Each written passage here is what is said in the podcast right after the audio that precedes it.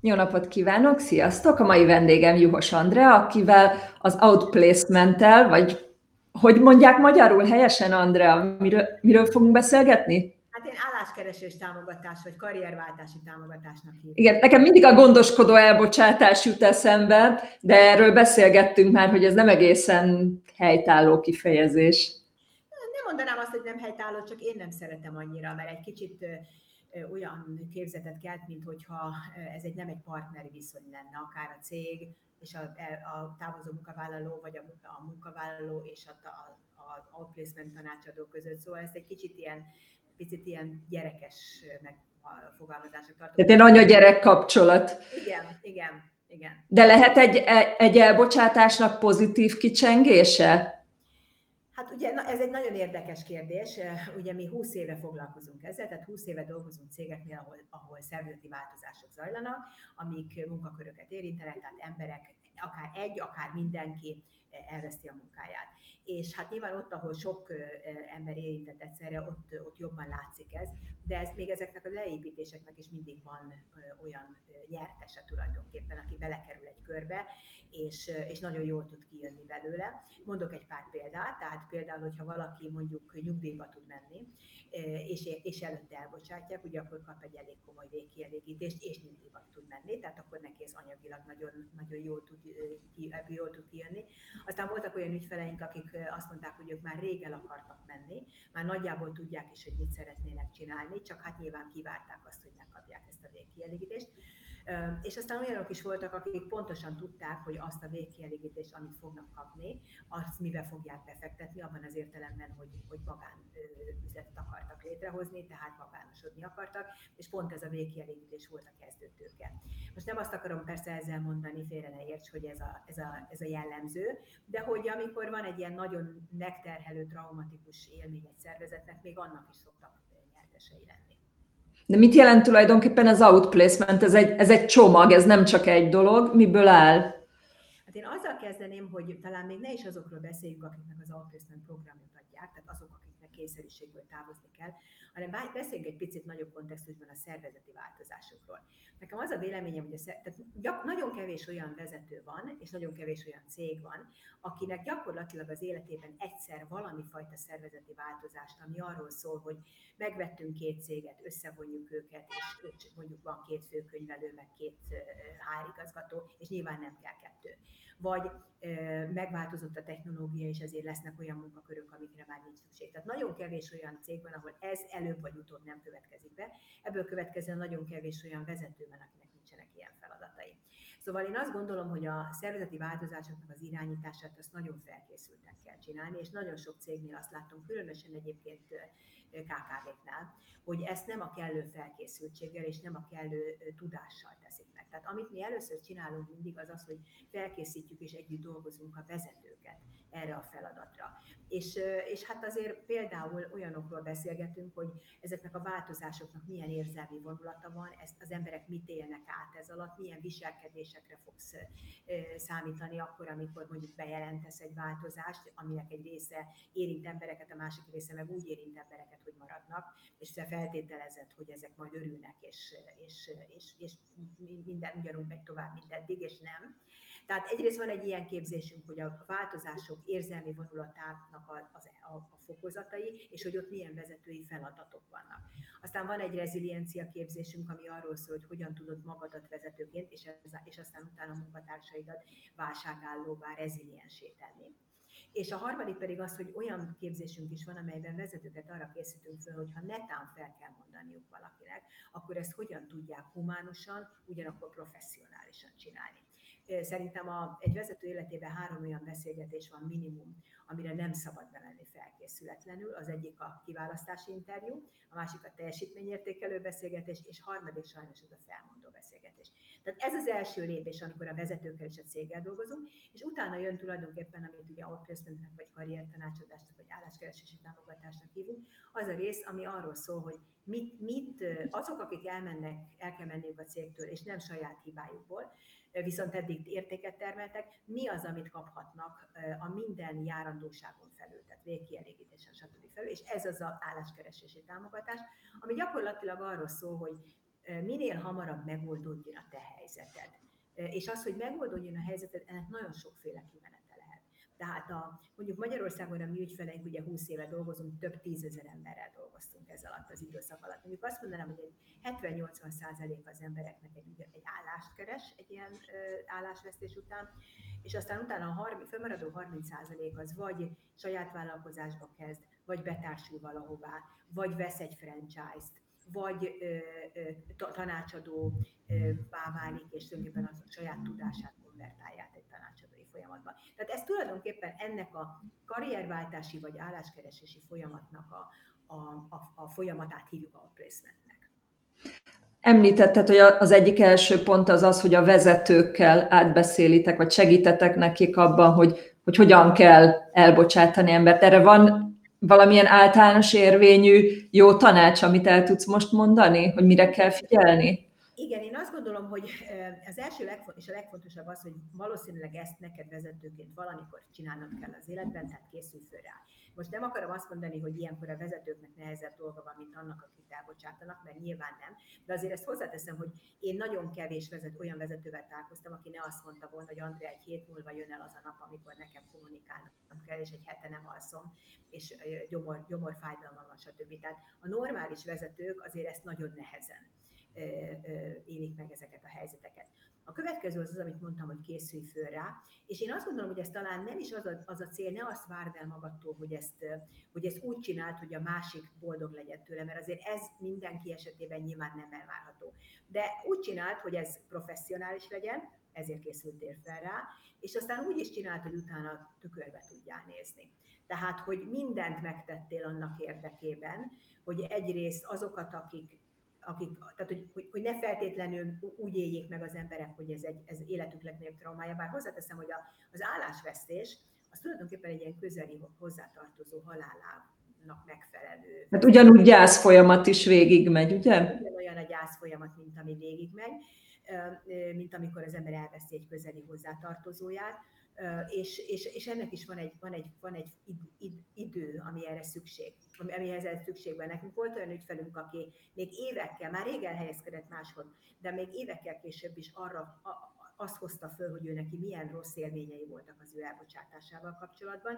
És nyilván van olyan, aki meg azt mondja, hogy hát én már nem éreztem jó magam, már is akartam menni, magamtól nem léptem meg, tök jó, hogy ezt valaki más a nevembe meg tehát azt gondolom, hogy, hogy ez egy következő tanács, ami fontos az embereknek, tehát hogy ne a vezetőknek, hogy ne, ne azt akarják elérni, ne azt a célt tűzzék ki saját maguk számára, hogy én ezt valami nagyon szuperül megoldom, hanem hogy professzionálisan oldja meg. És még egyet talán, ha megengedsz, és ez pedig pont azzal kapcsolatos, amit mondtunk, hogy a, a, a maradók. Tehát, hogy ez nem úgy van, hogy akkor jó, felmondtam annak a 10-15 akárhány embernek, akiknek menniük kell, és akkor utána bemegyek a szobámba, becsukom az ajtót, és hál' Istennek akkor innentől nincs dolgom, mert befejeződött ez a feladat. Ez egyáltalán nem így van. A maradóknak, van, maradók jel, jellemzésére van egy nagyon jó kifejezés, ami úgy hangzik, hogy túlélő sok ami gyakorlatilag arról szól, hogy aki marad, az legalább ugyanolyan érzelmi amplitúdókat tud majd mutatni nekünk, mint akik elmennek. Hiszen ha belegondolsz, hogy lehet valaki olyan, aki 15 éve együtt dolgozik egy szobában ő valakivel, akinek fölmondtak, ő meg marad. Egyrésztről, másrésztről mindenkiben felmerül egy ilyen változás kapcsán, hogy hú, én leszek a második. Lehet, hogy következő, lehet, hogy most azt mondják, hogy nem lesz következő kör, de biztos lesz. Ilyenkor a, a, az igazán tehetséges munkavállalók saját maguk el is kezdenek keresni Úgyhogy, úgyhogy ez még egy utolsó tanács, hogy gondoljanak arra, akiknek nem mondtak föl, mert ők sem lesznek boldogok. És mit tehet az, aki, akinek felmondtak, hogyan kezelje az első sokkot? Tehát ezt nyugodtan lehet gyászolni, lehet akár sírni? Abszolút, tehát mi rengeteg olyan emberrel beszélgettünk, aki, mert úgy szoktunk találkozni olyan, azokkal, akiknek felmondtak rögtön utána is és természetesen abszolút lehet sírni, nyilván ventilálni kell, ventilálni kell a családtagoknak, a barátoknak, stb. Itt azért egyre, egy, egy dologra fölhívnám a figyelmét azoknak, akik egy ilyen élethelyzetbe kerülnek, hogy, am, hogy mit ne csináljanak. És a mit ne csináljanak alatt a leges legfontosabb az, hogyha nekem ma pénteken azt mondták, hogy nekem mennem kell, akkor pénteken ne rohanjak haza, és ne dobjak össze valami használhatatlan önéletrajzot, és szólja meg a piacot a, a még nem átgondolt önélet önéletrajzommal, azzal, hogy még nem tudom egészen pontosan, hogy merre akarom vinni a, a karrieremet. Tehát, hogy ilyenkor kell egy pici idő arra, hogy egyrészt ez le, leüllepedjen. Én mindig azt szoktam mondani, hogy akkor tudok majd elkezdeni hatékonyan állást keresni, az előző ajtót becsuktam magam mögött. Tehát először is becsukom magam mögött azt az ajtót, és felkészülök a, a folyamatra. Egyébként jellemzően Magyarországon milyen cégek veszik igénybe ezt a szolgáltatást? Meglepődtem, amikor azt mondtad, hogy 20 éve vagytok már a piacon. Bizony, 2000. január 1-én hoztuk létre ezt a céget, az, ennek a cégnek az, az LHH Magyarország elődjét, amit DVM-nek hívtak. Hát ez nekem egy nagyon nagy szívfájdalom, amit most kérdeztél, mert ugye ha most azt mondanám, ha ilyen statisztikát kéne neked mondanom, akkor azt mondanám, hogy a 98%-ban ezt multinacionális cégek veszik igénybe.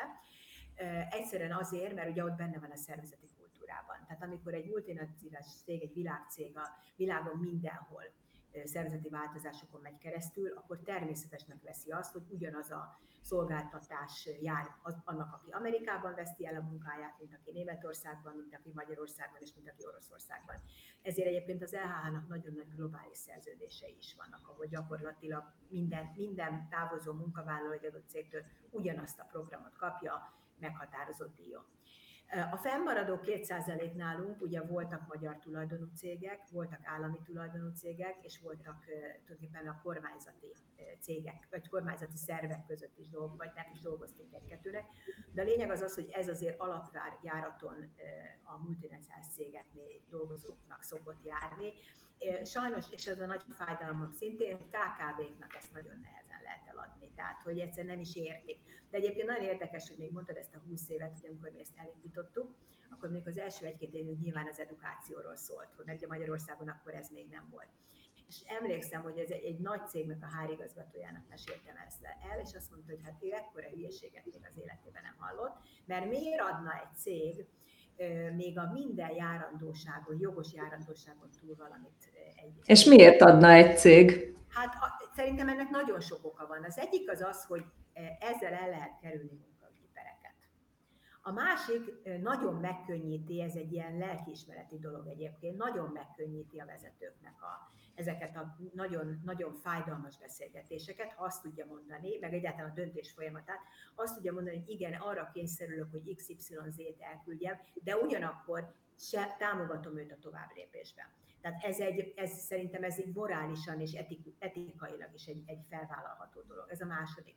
A harmadik az az, hogy nem mindegy, hogy az a, a munká, akkor 20 évvel ezelőtt még nem munkáltatói márkának hívtuk, de most már annak hívjuk, szóval nem mindegy, hogy a munkáltatói márka az mennyire sérül egy ilyen nagy leépítés kapcsán.